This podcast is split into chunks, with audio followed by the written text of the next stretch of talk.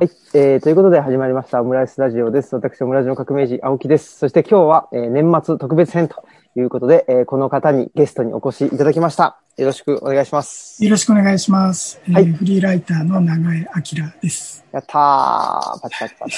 チ。ということで、ありがとうございます。まさかあのー、オムラジに出ていただけるとはという感じで。いやいや、まあでもリスナーの皆さん知らないよね。だ誰やそれ。いやいやいやいや。どうなんでしょう。まあ、あのー、なんでしょうか。その、喫茶店の隣のテーブルの会話を、みたいなやつを常にもう、あの、流し続けて、はや何年という、この、はい、はい、オムライスラジオなんですけれども、まあ、あの、内田達郎先生とかですね、にも、あのー、たくさん出ていただいてたりとか、して、まあ、基本的には半径さんメーターぐらいのところで、あのー、やっている、まあ、ラジオというか、音声を、単に配信しているという感じです。はい。で、あの、長江さんは、もちろん僕は、あの、存じ上げておりまして、えっと、ただ、直接ご挨拶できたのは、えー、今年の多分いちがつ。そう、いちねん近く前になりますね。ですね。はい。えっと、あれは、妙蓮寺。はい。妙蓮寺、横浜の妙蓮寺の本屋さんで、はい。石堂書店。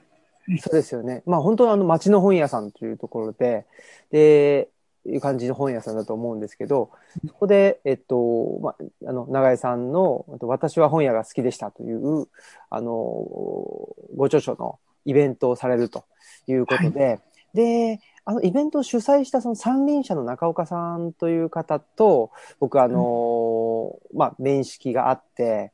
で、なんて言ったらいいんですかね。あのほぼ同世代なんですね。中岡さん。あ、そうか、そうなりますね。はい。はい、中岡さんが多分はちじゅうにねんとかいちねんとかっていう、そんな感じ。僕よりもう本当いっこにこ上っていう感じの人で。中岡さんは大学院で映画の専攻でしたね。あ、そうなんですね。はい。えー、中岡さんいっかいルチャリブロ来ていただいて、はい。こともあってですね。うん。で、まあ中岡さんともしばらく会っていないし、中岡さん主催だし、うん、あの、まあ、その中岡さんにすごく僕はシンパシー感じるっていうのは、結構その政治的な、あの、発言っていうのも結構、あの、されてて、はい。そういうところが、あの、やっぱり僕もオムライスラジオっていうのは さんてんいちいち の時に、その原発報道が、なんかすごくその、まあ、あの、自粛であったり、その、制限をかけられているというところを思って、はい、うん、やっぱりこう言い、言いたいことを言える場を持ちたいなっていうところから、オムライスラジオを始めたっていうところもあるので、はい。そういう意味で、あの、中岡さんはすごい、あの、なんていうんですかね、あの、言わねばならんことは言わねばならんだろうという、うん、そういうスタンスが、あの、ある人だなと思って、はい、すごくシンパシーを感じていたということと、あと長江さんのご著書も、あのー、もちろん、その時には、あの、拝読させてもらって。ありがとうございます。すごく、こ, こちらも、なんか、まあ、あの、すごい衝撃を受けたというか、あのー、なんでああなってんのかなと、そのまあ具体的には、その、なんで店頭に、まあ、いわゆる喧嘩本というか、うん、その、まあ、名指しで、その、国名とかその国の人のことを、うん、まあ、あの、どうしようもないということであったりとかっていう本がですね、なんでああいうふうにま、まさに店頭というか、一番あの、お店の、うん、あの、顔となる部分にも置いてあって、はい、あれはどういうことなんだろうっていうのをずっと思っていたところだったんですよね。うん、で、まあ、その、歴史修正主義であったりとか、あまあ、そういうところでは、あの、僕の、あのー、が親しくしさせていただいているあの、山崎正弘さんという方が、はい、はい、あの、いらっしゃって、山崎さんのご本でもその辺のことっていうのは僕も、あの、勉強させていただいてたんですけど、実際に、うん、まあ。山崎さん戦ってるよね。そうなんですよ。私も大好きで山崎さんの本。あ、本当ですか？はい。ああ、あのー、よく読んでます。はい。あ、そうなんですね。いや、山崎さんの、うん、歴史戦と思想戦っていう、あの、集英写真書だったかなと思うんですけど、はい、もうすごく面白くって、やっぱり、なんでしょうね、うん、そのアカデミズムの歴史学の人が、なかなか、まあ、相手にしないわけですよね。うん、そこを、あの、その相手にしてないと、どんどんどんどん、まあ、増殖していくっていうか、その、まあ、はっきり言ってファクトというか、あの、エビデンスがないにもかかわらず、なんか、ちょっとまあ、うーん、なんでしょう、その、まあ、えー、すっきりするというか、なんかその、うん、そのためだけに、その、韓国とか、まあ、うん、あ朝鮮というものが使われていて、あとはまあ、えー、大東亜戦争とか、まあ、太平洋戦争と呼ばずにとか、うん、まあ、そういうことっていうのが、な、なんでこういう風になってるのかなっていうのをすごくずっと思ってたので、うん、そういう意味ではまあ具体的に、あのー、まあ、本屋さんに並ぶ、そのまあ、ヘイト本作って売るまでの、はい、舞台裏というのを永井さんが書かれていたのですごく勉強になったというところです。そうですね、あの、はい、一般の読者の人からはやっぱり見えない部分なんですね、うん、その本がどういうふうに流通していくのかっていうのは。でただ あ,、まあ、あの本で私が書いたことって実はそのもうなんかに、さんじゅうねんずっと同じこと言ってきたなっていう気持ちがあって、で、それは本屋さんが自分の意思で本を選んで仕入れて、えー、売らないと本屋ってダメになっちゃうよっていうことはもう、あの、やっぱりこの業界で仕事するようになってさんじゅうねんぐらい前からまあずっと言ってたんですけども、まあでもそう言ってるうちにヘイト本みたいな形で、えー、売りたくもない本が本屋にバーッと並ぶ、そういう状況になっちゃったじゃないかっていう気持ちもあってですね。まあだから、うーん、まあ、このごねんぐらい、じゅうねんからごねんぐらいの間に起きていることについて書いてはいるんだけども、気分としては、あ、また昔と同じことを言い続けなければいけないのか、みたいな気分もあって、で、それはやっぱり、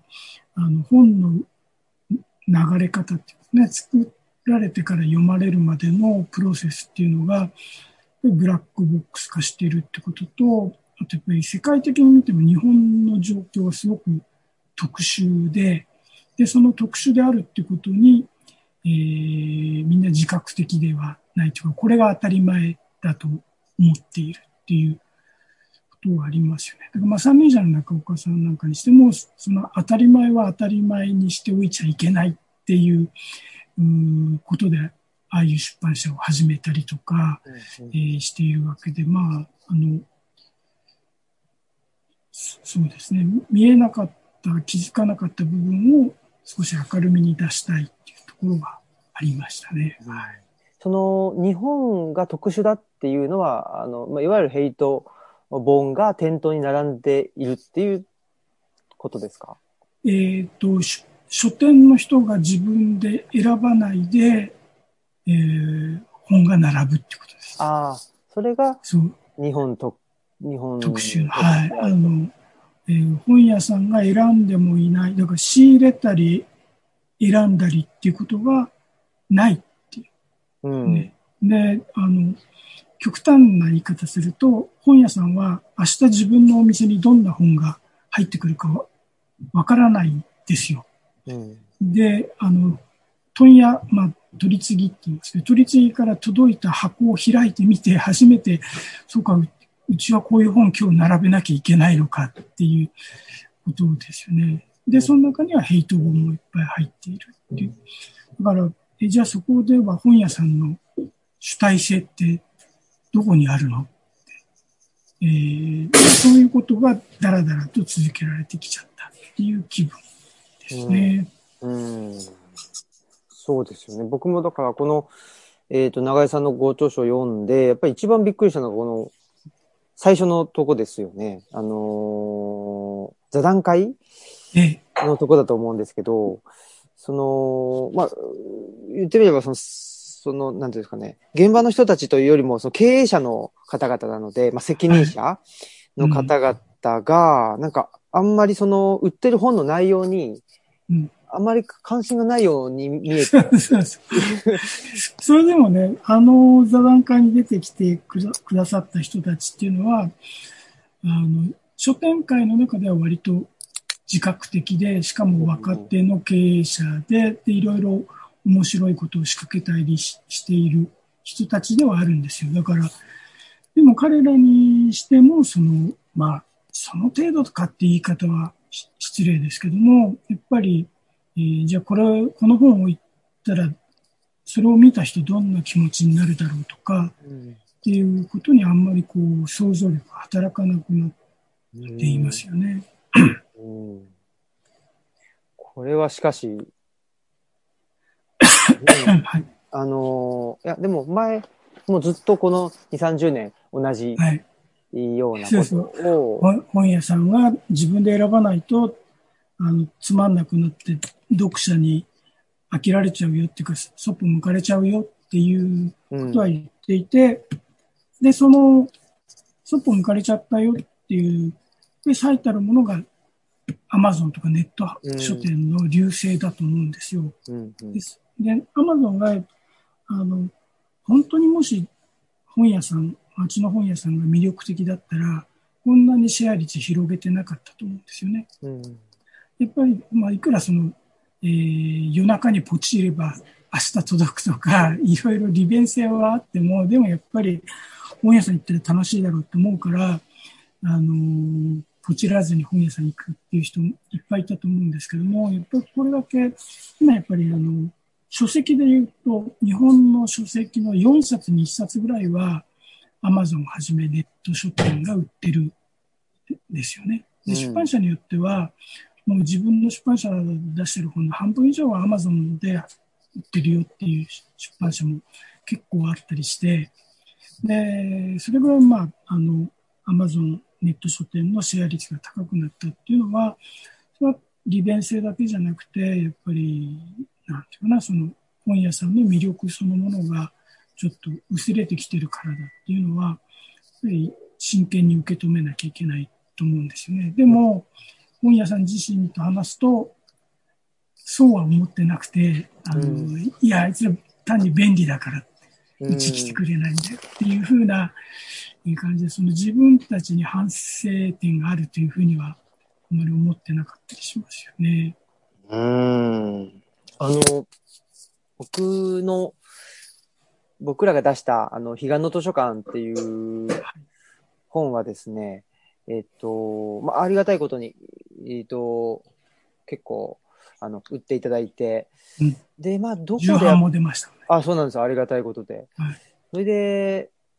どこで、あの、買われたか、どこで売ってくれたかっていうと、やっぱり、いわゆるその、あの、インディペンデント系の書店と、うんいう、その、なんでしょう、まあ、あの、まあ、京都の成功者さんなんかは、うん、あの、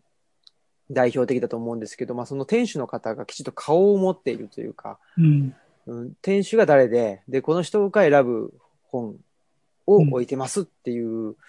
のがすごく、うん、あの、まあ、明確というか、前面に出ているような本屋さんが、まあ、あの、日本各地に、町の本屋さんとはどんどん減ってるんですけど、その、まあ、いわゆる地方移住であったり、うん、移住して、で、まあ、本屋さんだけじゃ食っていけないので、その本屋を開けつつ他のお仕事してるとか、うん、そういう、あの、知り合いであったり仲間が、あの、やっぱり僕らが図書館開いたぐらい、にせんじゅうろくねんあたり前後から、だんだん増えてきていまして。そうですね。まあ、典型的なのはやっぱり、大和郡山の都本なんか、その、いい例だと思うんですけども、そこのその店主は、もともとは、えー、ナショナルチェーンのチェーン店のフランチャイズの、えー、東淀川でしたっけ？大阪のお店に勤めていて、でも、そのお店がなくなるので、どうしようって考えたときに、そうだ、自分で本屋さんやろうっていうふうに思って、で、しかも大和郡山のあの、シャッター通りの奥のところにお店を作ってっていう。で、あの、まあ、ああいう都本なんかだと、いわゆるそういうヘイト本みたいなのないじゃないですか。で、っていうかその、彼岸の図書館を置いているような、仕入れて置いているような本屋さんは多分、ヘイト本ほとんどないと思うんですよ。うん、あったとしても、その、配慮して置くっていうか、例えばそのそれとカウンター、そのカウンターになるような本と、えー、一緒に並べるっていうか、まああのえー、大阪の難波の純駆堂の福島明さんがやってるようなその言論のアリーナにするんだっていうような、うん、えー、そういうあの心意気で置くっていうか、あるいはその青山、東京の青山ブックセンターのようにもうヘイト本は置きませんっていうふうに、えー、している本屋さんとか、まあ、どっちかだと思うんですけども、でもまあでも問題はやっぱり彼岸の図書館を置いていないような、あるいはそういう本があるということに気がつきもしないような、えー、本屋さんではなんでしょうね、その自覚されることなく、えー、本が並ん、並んじゃうっていう、まあ、入ってきた本を右から左へただ並べていくっていうふうになってるんだと思いますね。うん、そこでなんでしょうね、そのそういう本屋さんに行く人、そういう本屋さんに行かない人であるとか、まあそのと本さんをはじめにと本さんに行く人、もしくはそのそうじゃないあの本屋さんに行く人っていうの、結構そこで分断が生まれ、分断って言ったらいいんですかね、なんかわかんないですけどが生まれているような気がしていて、まあ、気づくか気づかないかってこともあるでしょうし、あとまあ何を求めていくかってこともある。うん、でしょうね。そのね、あのー、まあ、やっぱり、いわゆる自己啓発本とか、なんか流行の本とか、えー、そういう本を求めてる人と、その、えー、なんか知らない世界に出会いたいと思ってる人とはまたちょっと違うんだと思うんですよね。うん、うん、例えばその、あの、ネットの書店と、あの、リアルな書店の機能の一番の違いっていうのが、そのネットの書店だと探している本に出会う場所だけども、あの、えー、リアルな書店っていうのは知らない本に出会う場所だ。未だ知らない本と出会う場所であって、でしかもその知らない本っていうのは、えー、向こうの方から自分に飛び込んできてくれるっていうか、無意識のうちになんかそのタイトルとか、えー、そういうものが飛び込んできて、あの向こうの方から存在を知らせてくれるような、そういう本だと思うんですけども、でそういうあの知らない本と出会うために行くのか、えー、それともなんかこう、まあ、あらかじめ自分が知ってるようなことを、えー、なんだろうね、なぞってくれるような、うん、えー、そういう、まあ、いまいち発見のない本を、えー、求めに行くのかっていう、そういう違いもあると思いますね。うんうん、僕も本当にそれはすごく感じていて、東吉野村に、えー、越すと、まあ、もちろん本屋さんもないですし、図書館も、まあ、あの公立の図書館は村内にはなくって、はい、でっていうところで、でまあ、月にいっかいカルチャーセンターの講義があって、でえっと、名古屋に行って、名古屋の、はい、あの純駆堂とかをの、うん、見たりとか、あとは名古屋と、はい、うん、とオンリーディングさんっていう、あのー、またあとインディペンデント系の本屋さんがあって、でそこに行くとか。千草小文館もありますね。あ、そうですね。千草小文館もありますし、うん、あと七五小文、はい、七五、はい。千草小文館は、もう私が書店員だったせんきゅうひゃくはちじゅうねんだいから、えー、本屋に就職したら一度は見に行けって言われるくらい、あの、あそこに古田さんっていう、えー、名物店長さんがいるんですけども、まあ、千草小文館に行って、えー、古田さんの話を聞けっていうのが、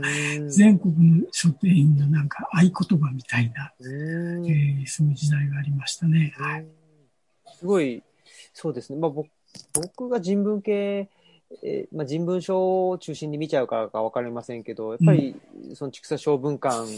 なんかはすごい、なんていうんですか、深いし、なんまあ、やっぱりあの本棚と本棚に つ, つながりがあるっていう。で、そのつながりが、例えばまあ僕の分野だと、歴史学だと日本史があって、西洋史があって、東洋史があってとか、そのいわゆるあの既存のカテゴリーじゃなくって、うん、ちょっとなんか違う、あの、はい、なんて、まあ、それが多分本屋さんの顔というか声というかなのかなとも思うんですけど、うん、そういうものがありますよね。えー、小文化の場合だと古田さんっていう人の個人的な、なんていうの、あのー、意識のリゾーム、知識のリゾームみたいなことがあって、で、それはせんきゅうひゃくはちじゅうねんだいの初めぐらいに書店で起きた大きな革命というか、それ以前は人文書の棚も割と年表みたいな棚だったんですよ。変年体的に。例えば哲学であったら、えー、ギリシャ哲学が左の上にあって、で、右の下に、えー、現代思想があるっていう、こう、えー、左から右へ、上から下へ、えー、歴史がこう並ぶような、そういう、あのー、哲学史をそのままなぞるような品揃え、えー、本の置き方をするのが、あのー、基本ってされてたんですけども、せんきゅうひゃくはちじゅうねんだいの半ばぐらいから、あのニューアカデミズムブームが、えー、落ち着いた頃から、うん、今一番新しいものを目立つ真ん中に置いて、で、その周辺を関連付けていろんな本を並べていこうっていうふうに、だんだん、うん、まあ、変わっていったっていうか、で、それがその担当者の、えー、脳の中の、まあ、関心領域っていうかね、その、それの、えーまあ、リゾーム、地下系をこう巡らせるように、えー、広がっていくっていうふうに、えー、変わっていって、だからまあそれは年表から、えー、海図っていうか、えー、地形図っていうか、えー、そ, そういうものへの転換って言ってもいいと思いますけども、そういうのがせんきゅうひゃくはちじゅうねんだいに、まあ、日本の書店の、えー、知的転換みたいなのがあって、まあ、その象徴的存在の一つがえー、名古屋の千草小文館でしたね。うーん、そうだったんですね。うん、いやでも本当にやっぱりあの僕らも彼岸の図書館を出してで、うん、そういうなんかあの置いてくれてそうな本屋さんとかに行ってあるかなとかって思うんですけど、うん、やっぱりその彼岸の図書館、まあ、自体があるかないかっていうのももちろんあれなんですけど、その彼岸図書館があった場合にそのその両隣は何の本なのかっていうのがを探すのがすごい楽しくて、うん、その文脈、どんな文脈に位置づけてくれてるのかっていうのがすごくあの楽しかったですね。本屋さん巡りした時に。それは僕ら本出す前はあんまりそういうあの視点では 見, 見たことがなくて、その探してる本あるかなとか、なんか面白そうな本あるかなっていうんで漠然と見てたんですけど、なんか自分の本とか、まあ一冊、あのー、決めて、で、それがどういうあの文脈で、どういうコンテクストの中で置かれているのかっていうのを見ると、なんかよりその本屋さんの声が聞こえてくるという気がしてました。そこがやっぱりあの本屋さんのセンスが問われるし、あの、昔あの、安藤哲也っていう、今、ファザリングジャパンってあの、父親、シングルファーザーの支援とかしてる、えー、団体の、あの代表をしている安藤哲也っていう人がいて、彼は、えー、東京の千駄木の往来堂という本屋さんの初代の店長だったんですけど、彼はそのきゅうじゅうねんだいに始めたのが文脈棚っていうネーミングを彼はつけていて、で、それはその、えー、まあ、ストーリー性を持たせて本を並べていくんだってですね。で、そのストーリー性もなんか彼の結構、あの、思い込みで、えー、例えばその女、女性の自立を促す本の隣に、えー、離婚の訴訟をどう進めるかみたいな法律ガイドを置いて、で、その横になんかこう、えー、女性の就労支援のための本を置くみたいな感じで、だからそれがその、ストーリーが。夫婦生活に煮詰まっちゃった人が、そこへ行くと、自分のこれからの人生がこう開けていくように、えー、文脈を持っていくっていう、まあ、あの、それを、そういう棚の並べ方するのは勝手な思い込みかもしれないけども、でもそうやって棚読んでいくのは面白いですし、うん、もうツボにはまるとね、あの関連書を何冊も買っちゃったりとか、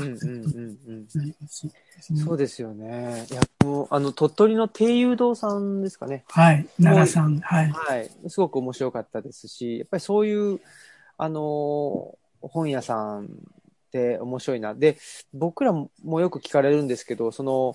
えーと、この本全部読んだんですかって言われるんですけど、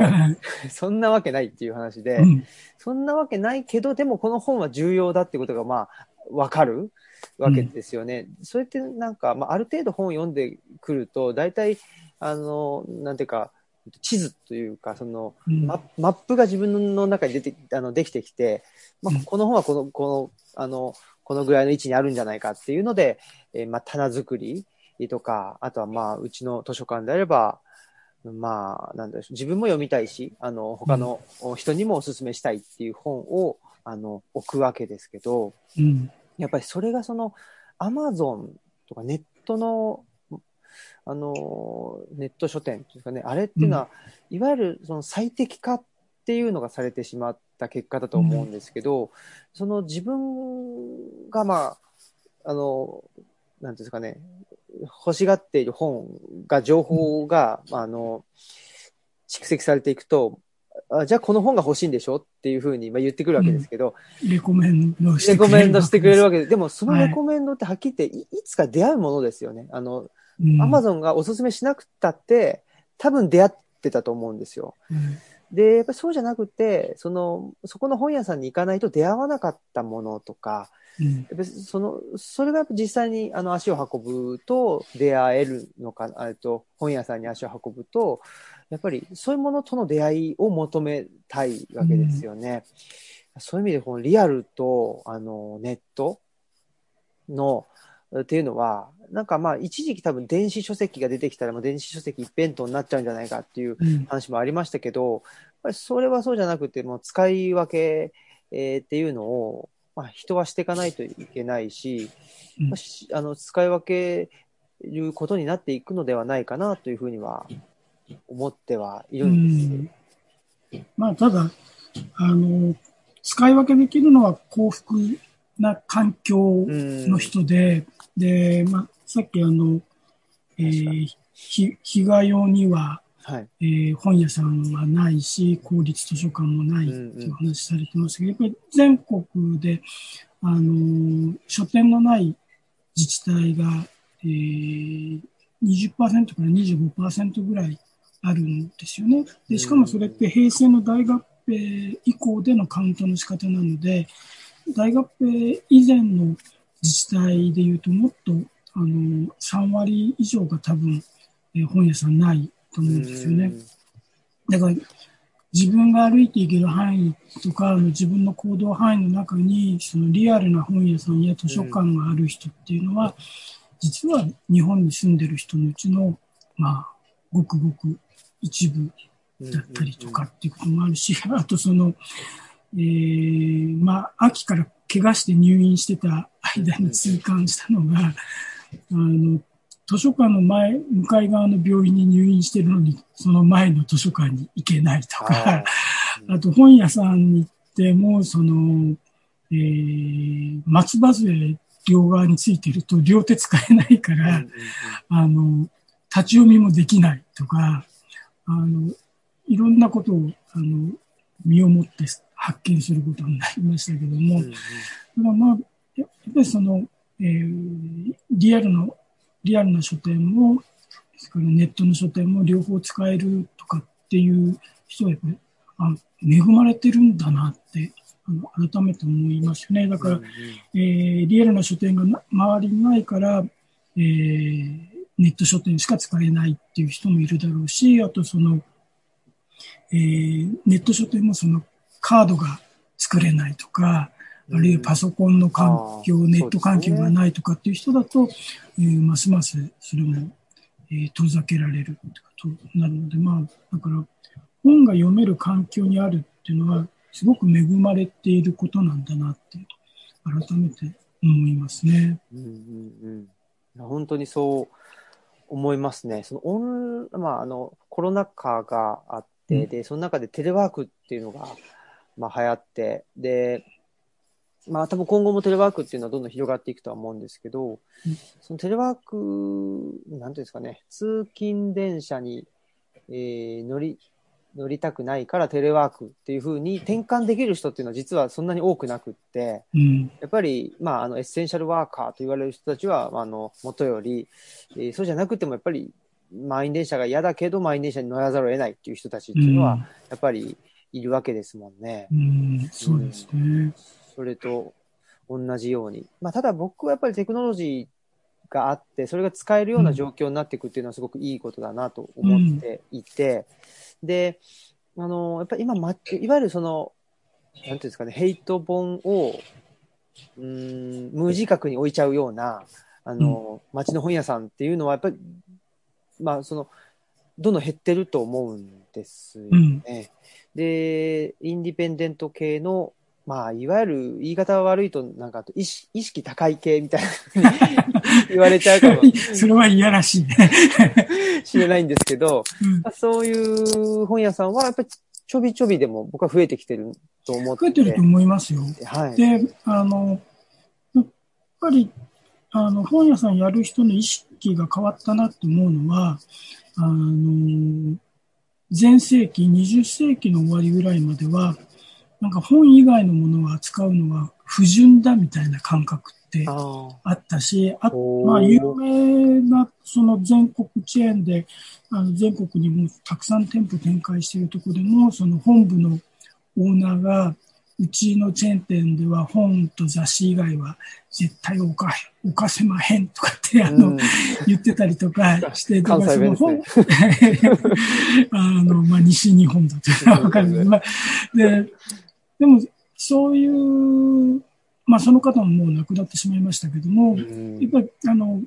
いや、もう、そんな時代じゃないんだって、その、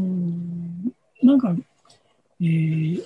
一番稼いでるのはカフェであっても、あるいは雑貨であっても、うん、あのでも本を、その、読者に提供するっていうことがあれば、それは本屋なんだっていうような、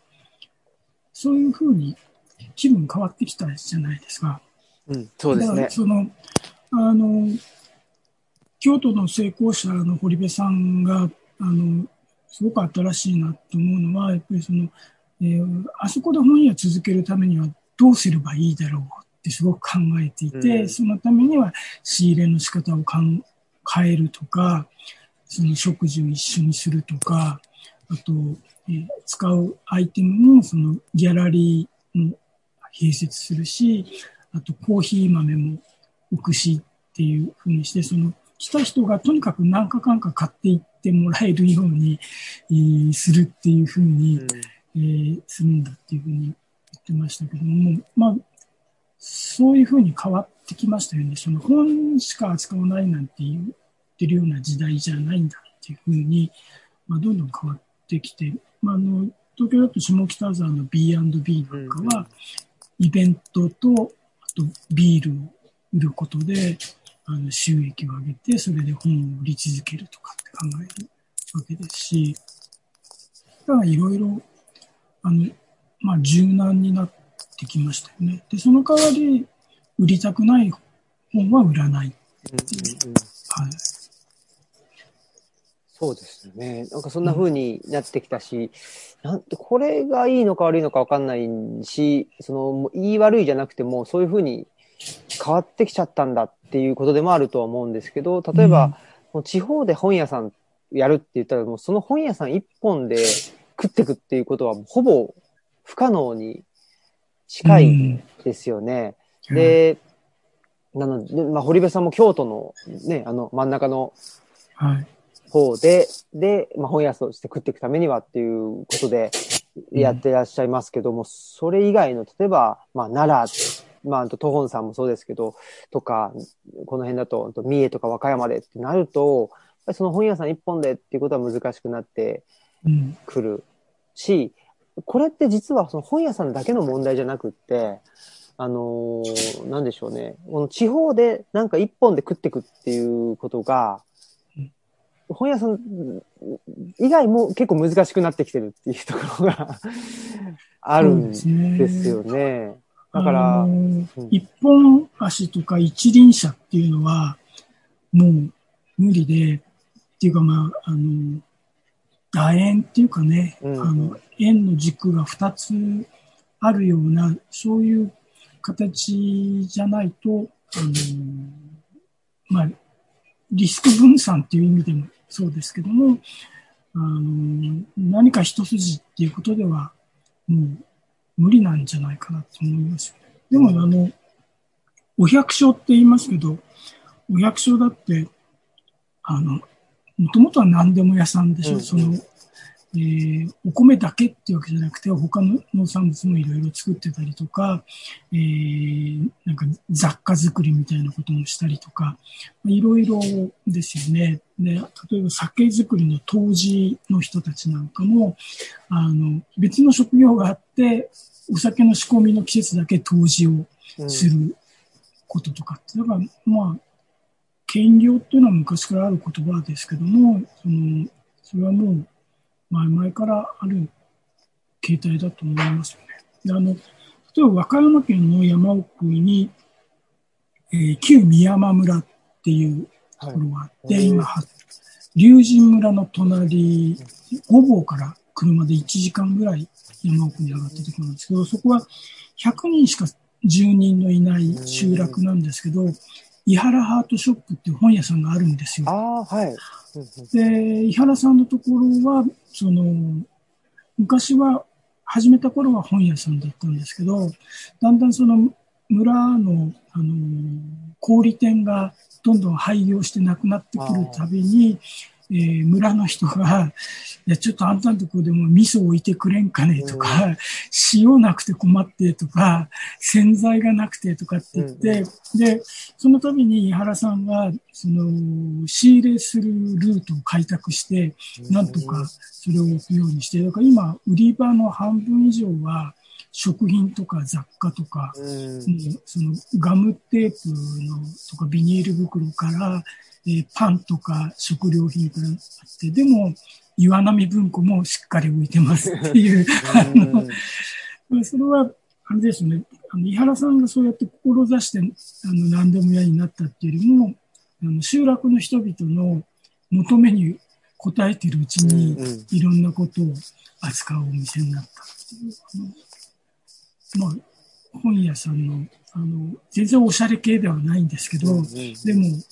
えー、一つの到達点だなと思うんですね、うん、いや本当にでもそう思いますよね。そういう意味ではあの、えっと、僕の好きなあの思想家のイヴァン・イリーチが、はいまあ、近代社会っていうのは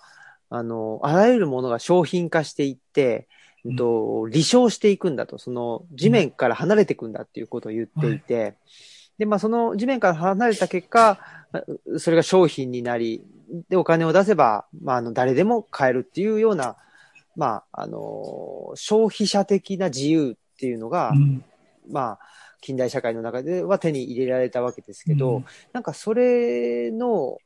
それを突きもっともっと突き詰めていくと、えーと、アマゾンになっていくんだと思うんですけど、それを逆にその井原ハートショップさんみたいな形で、うん、あのその土地土地のニーズっていうところにすごくあのフォーカスしていくと、うん、もうなんか本本は商品というか、まあある意味必需品、何か物事を考える際のに、あのなんていうまあ本当にあの生きる上での指針を示してくれるような、うん、まあそのだからといってと哲学書じゃないといけないとか、と 雑誌、雑誌はダメとか全然そういうことはないんですけど、なんかそういう風に本のあり方が変わっていけば、なんかあの永江さんがあの私は本屋が好きでしたであのおっしゃってるような、なんかそのいやもう売れるから置いてるんですけどみたいな状況ってなくなってくんじゃないかなっていう風にただね思ってるんですけど。今日のテーマどうしましょうって青木さんと話したときに、本当民主主義ってどうですかって言われて、で、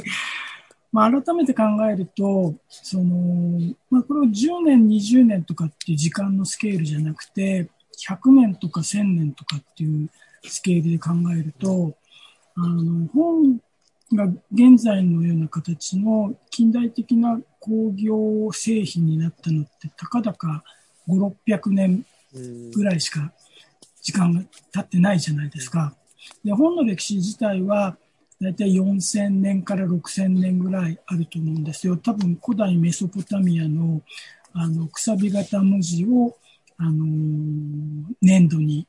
えー、刻みつけてそれを焼いて長持ちさせるようにしたっていうのが多分あの物体としての本の起源だと思うんですけども、でもその、えー、数千年前から、えー、西暦せんごひゃくねんぐらいまでのそのグーテンベルクが印刷術を発明するまではすごくまあ一点制作ものに近い、うんうん、あのほとんど商品とはなり得ないようなものだったわけですよね。あのウンベルトエコ、そうですね。ウンベルトエコのあのバラの名前のあの映画に出てくるような、うんうん、そういう世界だったんですね。で、それがグーテンベルクからあの大量生産できるようになって、あ、猫が通った。あの出てきましたね。館長が。館長。ああ、すごい。立派ですね。あの、えー、館長に聞い取られちゃった。あの、全部、工業製品になってから、その、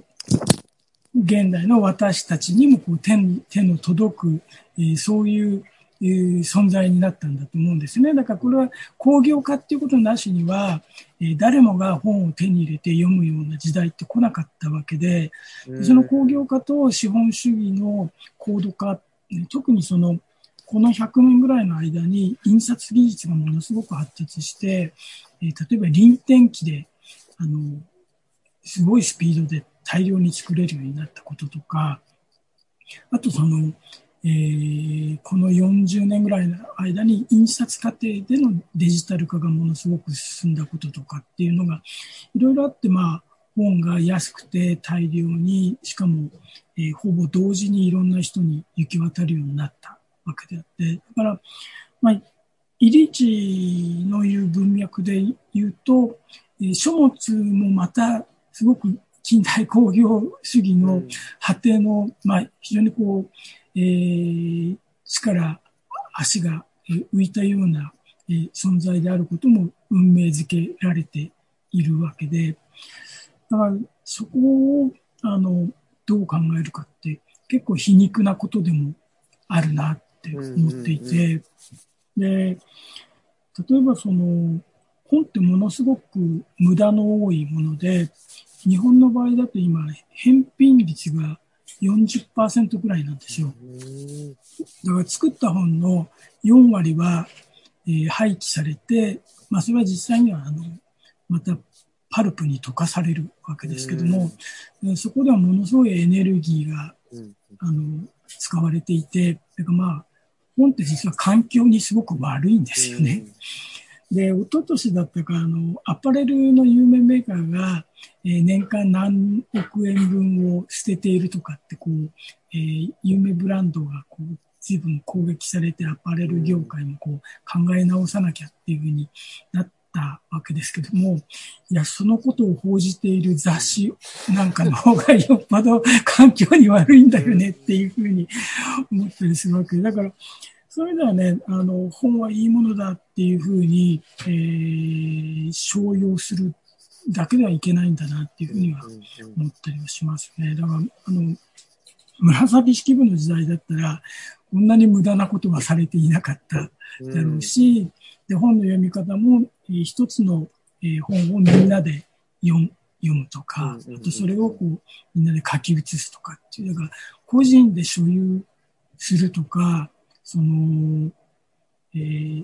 同じものをみんなで持つとかっていうのは、えー、すごくこう近代の果てのことなんだなと思いますし、うんうんうん、逆にその青木さんが、えー、日が代でその、えー、個人で図書館って巡って自分の蔵書を開放していくっていうのは、そういう近代的な本のあり方と逆行するあり方ですよね。その、えー本をみんなで共有して、本を読む時間を、そこに時間差があるかもしれないけど、それもみんなで共有するっていう、一冊の本を、えー、みんなに開いていくっていう形のあり方は、その近代主義の果てであるような出版とはまた逆にベ、ベクトルを向かわせるすごい事業だなっていうふうに思ってます。ああ、ありがとうございます。まあ確かにそう言われてみると一種の、まあ、コミュニズムというか、そのね、あの近代でし近代資本主義っていうのがまあその大量生産大量消費でっていうのはそのいち対いちですよね。その人その人ひとりにつきいっこ、最低でもいっこが行き渡るっていうのがやっぱりあの大量に作る理由だと思いますし、うんうん、なのでまあ大量生産するっていうことで、だからまあ言ってしまえばその本もあの大量生産大量消費の中での本って言ったら、うん、一人一人一人一冊それが行き渡ったら一番あのいいいいというか、まあ本が売れたということになるんでしょうけど、うん、そうじゃなくて一冊の本をみんなでっていうのは、まあこれは一種のコミュニズムだなというふうには確かに思っていて、でまああのある種そのやっぱ近代をもう一回逆戻しするっていうのは無理だというふうに思いますし、まあある意味その一人一個も一個自由なものを持てる、買えるとかっていうその、うん、まあなんでしょうね、生活上の便利さであったり、うん、あの脳が感じる快楽であったりっていうのはやっぱりそこは、うん、これ逆戻しっていうのはなかなか難しいんじゃないかなというふうに思っていて、その時にそのじゃあ、まあ、この近代っていう時代を経た経てこれから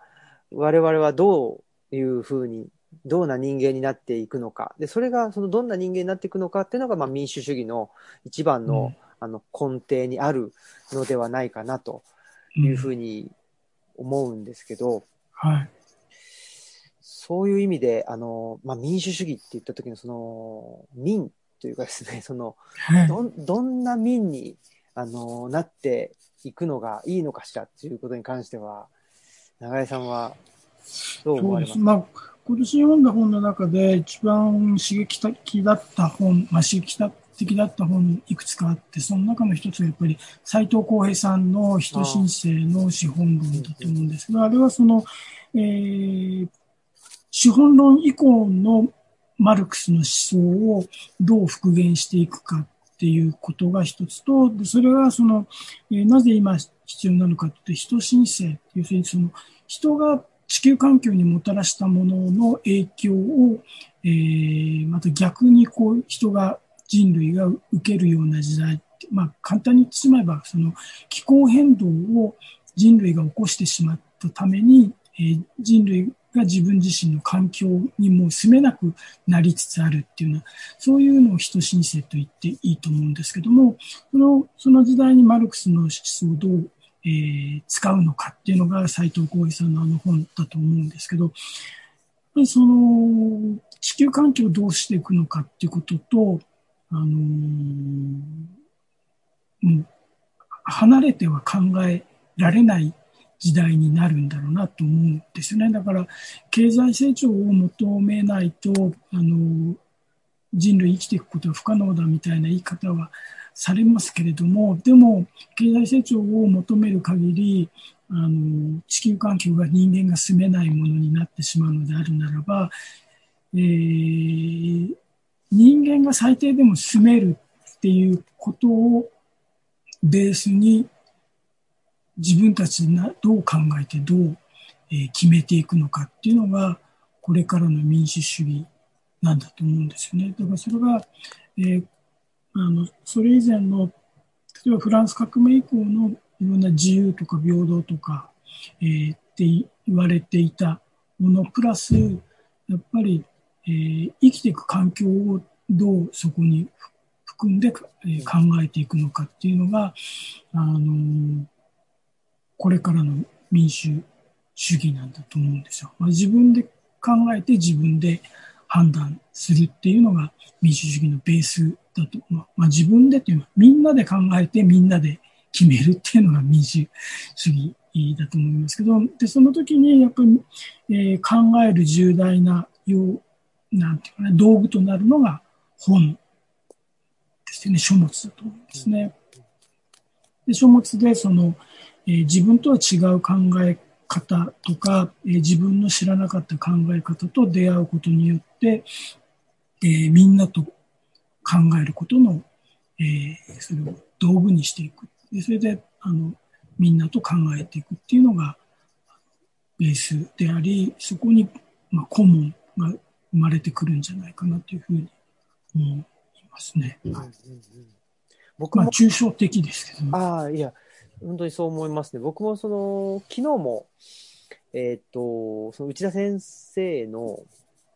内田門下でですね、あの建築家の鴻島祐介さん、うんはい、あのまあ、僕とか何名かであの読書会をしていて、うん、でテーマがあのさっきの、えっと、人新世の資本論が、うんはいはい、テーマになっていて、うん、でもう本当にあのなんていうんですかね、じゃあ僕たちはどうしていったらいいのかと、あの本からすごく、うん、あの感銘を受けたし、これは変わらなくちゃいけない、変えなきゃいけないんだというふうになったけども、うん、じゃあ具体的にどうやっていったらいいんだっていうようなことで、うん、ちょっとどうしましょうかねっていう話には確かになっていたんですけど、もうすごく思うのはやっぱりなんでしょう、今までのまあ近代的な民主主義だったり、近代的な個人、うん、近代的な社会っていうのは、もう本当その青天井だったっていうか、なんか、うん、あの、なんていうんですかね、なんかまあいいことっていうか、そのまあ売り上げが上がれば、上げるためには何してもいいんだっていうような、うん、あことがあってだけですけども、その、まあ、斉藤さんの本を読むとやっぱり気候変動、環境問題っていうのをかんこれをその度外視しては、まあ、企業もあの企業活動はできないし、あの人もその、まあ、自由とは言ってるけども、その中にやっぱりあの自由の限界っていうところがきちっとあって、でそれが、まあ、あの地球環境っていうふうになっていくんじゃないかというような話だったのかなとも僕も思ってて、でそういう意味では僕の提案としてはやっぱりもっとあの分散して生きるべきじゃないかっていうふうに思ってて、まあ、かといってその東吉野村まであの、引っ越せとは全然思わないんですけど、うん、もうちょっとまあ地方都市であっても、あの、いいと思うんですけど、もうちょっとなんか自然が近いところに住みつつ、あの、人間の行動っていうのを考えていくっていう、うん、もうちょっとその、なんていうんですかね、限界というか足かせみたいなのを、あの、もうちょっと自分たちで、自分たちから、あの、身につけるっていうか、て言っててもいいんじゃないかなっていう気はしているんですよね。うん、あの鴻島さんの師匠である石山修さんっていう建築家がいて、まあ、私も非常に強い影響を受けた建築家ですけども、うん、その石山さんが画期的だったのはやっぱり自分のことは自分でやれっていうことで、うん、石山さんの建築論のベースにあるのはあの釘一本、材料、あの板一枚の値段を知ることから始めなさいって、例えば家を、えー、建てるって時になんか総額で坪単価いくらとか、えー、総額あの何千万ですみたいなそういう値段の話じゃなくて、えー、釘一本の値段から知ることから始めなきゃダメだよって、まあ、それはそのアメリカ的な Do it yourself とか、あるいはその祖母のあの森の中に帰っていくことであるとかっていうのと、あの本当ではつながるし、そのまあマッキントッシュを作ったアップルのあの、えー、まあろくじゅうねんだいのデジタルヒッピーたちなんかの考え方も近いとは思うんですけども、でもやっぱり自分のことは自分ですよって、要するにその人に作ってもらったもので身の回りを満たすのではなくて、どれだけ自分が関与して、で、それで責任を取るのかっていうことがやっぱりベースにあるんだろうなというふうには思いますよね。で、それが、なんかその、なんか遠いバングラデシュで作った服を、えー、来て、でもそれがあのなんかすごく安かったから良かったで済ませることなのか、えー、じゃあその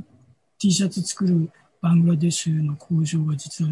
何年も前にこう、えー、倒壊してたくさんの人が死んでいるんだっていうことを、えー、知った上でそれを選択するのかっていうのは、これあのそこでも一つの行動でも意味が変わってくるし、でそれを知るか知らないかっていうのは書物が持つあのなんていうね働きと大きいと思いますよね。でそこであの関心を持ってそこで、えー、自分の生活とつなげて考えるっていう、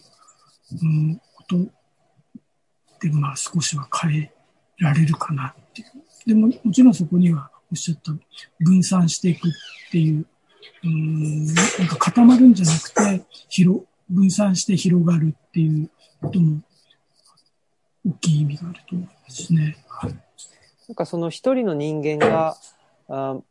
うんとなんて言ってんですかね、えー、東京じゃなくて違う地方で生きる、まあそういう分散もそうですし、なんか一人の人間の中でえー、っとなんて言うんですかね。一人の中でも分散するというか、その、あの、えー、なんか、あんまり、まあ難しいんですけど、専門を持たないっていうか。そう、さっき言ったあの、えー、円、深円じゃなくて二軸の楕円にするみたいなね。だから、ある時は喫茶店マスターで、ある時は経営者で、ある時は経済評論、まあ、はい、平川さんの話ですけども、まあ、そういう、そういう生き方とか、あるいはその、ある時は思想家だけど、ある時は武道家で、うん、ある時は能学者みたいな、うん、内田さんの方もそうだと思いますし、あの、まあ、一人の中に、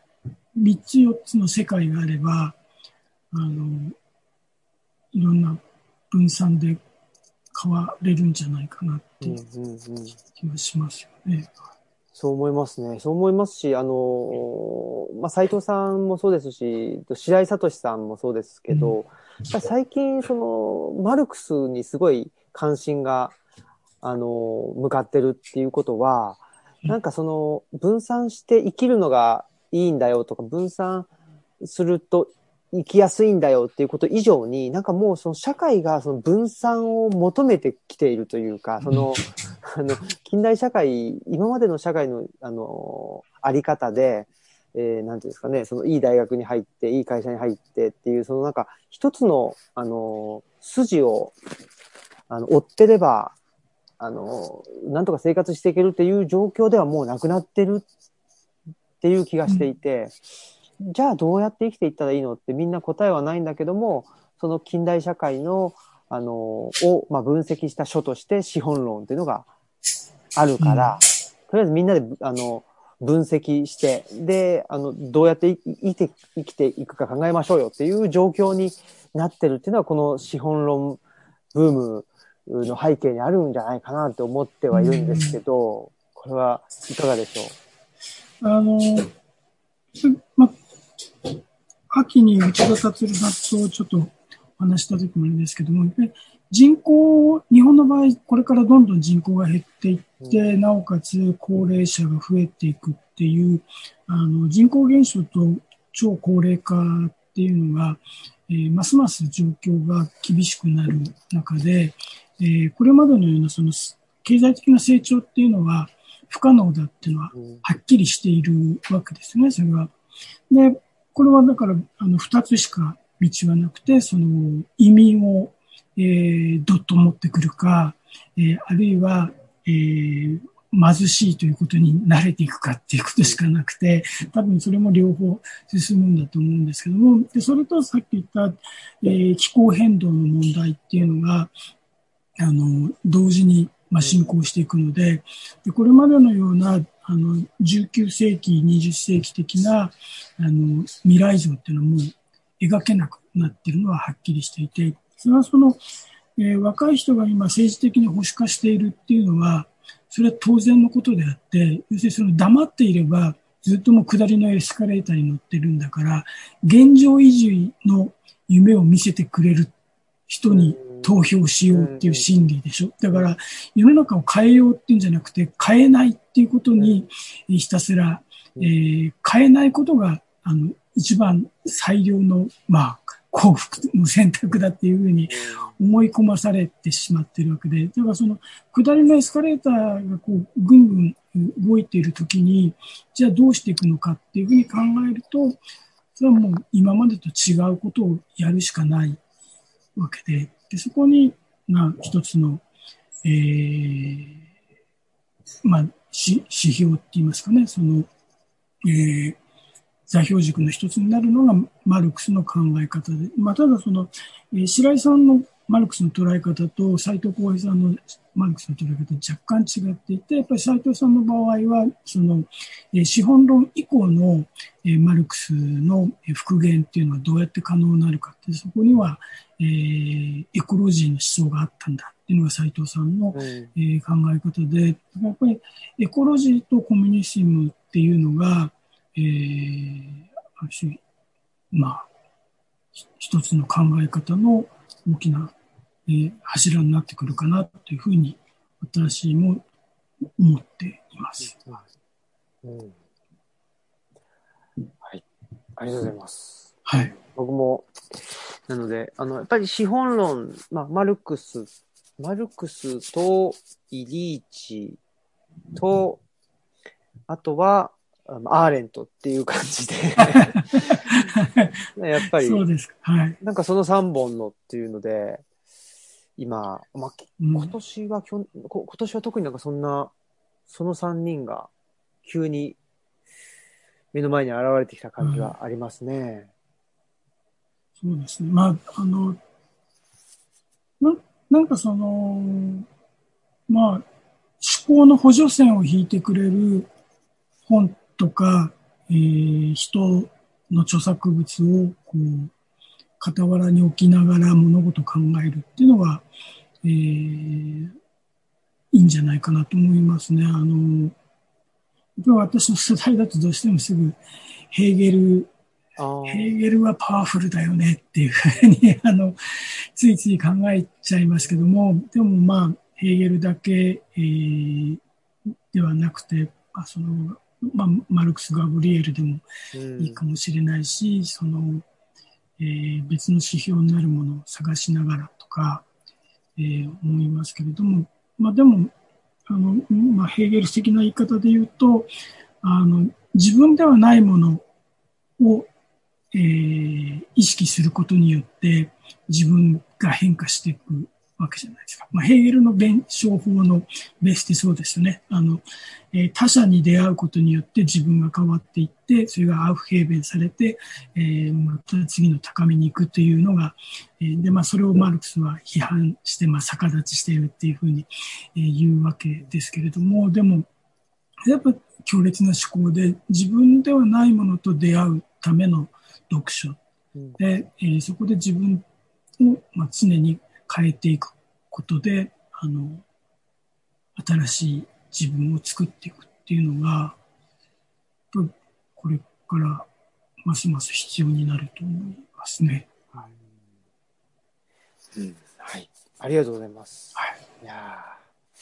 素晴らしいお話を。あ、そうだ。ね、それで、あの、最初に僕聞こうと思ってたんですけど、すいません。はい。聞き忘れちゃったんですけど、この前その長江さんのあの、連続講座に、あの、はい、お招きいただきまして、いいはい、ありがとうございました。で、あの、お話しさせていただいたんですけど、あの、あれで良かったんでしょうかっていう。あ、すごく、すごく良かった。はい、すごく楽しかった。はい。良かったです。あの、画期的だと思いますね。あの、日帰りに行ったことある人ってそんなにいないと思うので。そうですね。はい。あ、良かったです。はい、すごく良かったです、はい。ありがとうございます。ありがとうございます。な、なんか、あの、ちょっと不安だったというか、はい、大丈夫だったのかなっていう感じで。え、いや、すごく刺激的だった。あ、本当ですか。はい。よかったです。ありがとうございます。はい、すいません。それを最後に聞きたかったです。はい。はい、ぜひまた、あのー、ルチャリブロで、はい。はい。あの、お待ちしておりますので。ありがとうございます。はい。また、あの、暖かくなって足が、あの、感知されましたら、はい。はい。あのー、ぜひ、えっと、お待ちしております。お邪魔したいと思います。はい。ありがとうございます。はい。またオムライスラジオにも呼んでください。あ、本当ですか。ありがとうございます。はい。ありがとうございます。よろしくお願いします。今度は、あの、えっと、京、京都に、あれですよね。えっと、にがつは京都に行きますけど、いちがつ中はまだ行けないですね。あ、はい。はい。まだ足が。はい。そうですよね。京都にも、あの、ご自宅が、はい、あります。まあ、成功、成功者の近くです。あ、そうなんですね。はい。あ、そうですか。おお、はい。今度、来、あ、来年にがつか、えっと、リえっと、レティシア書房さん。あ、はい。もう、割と近くですね。はい。レティシア書房さんで、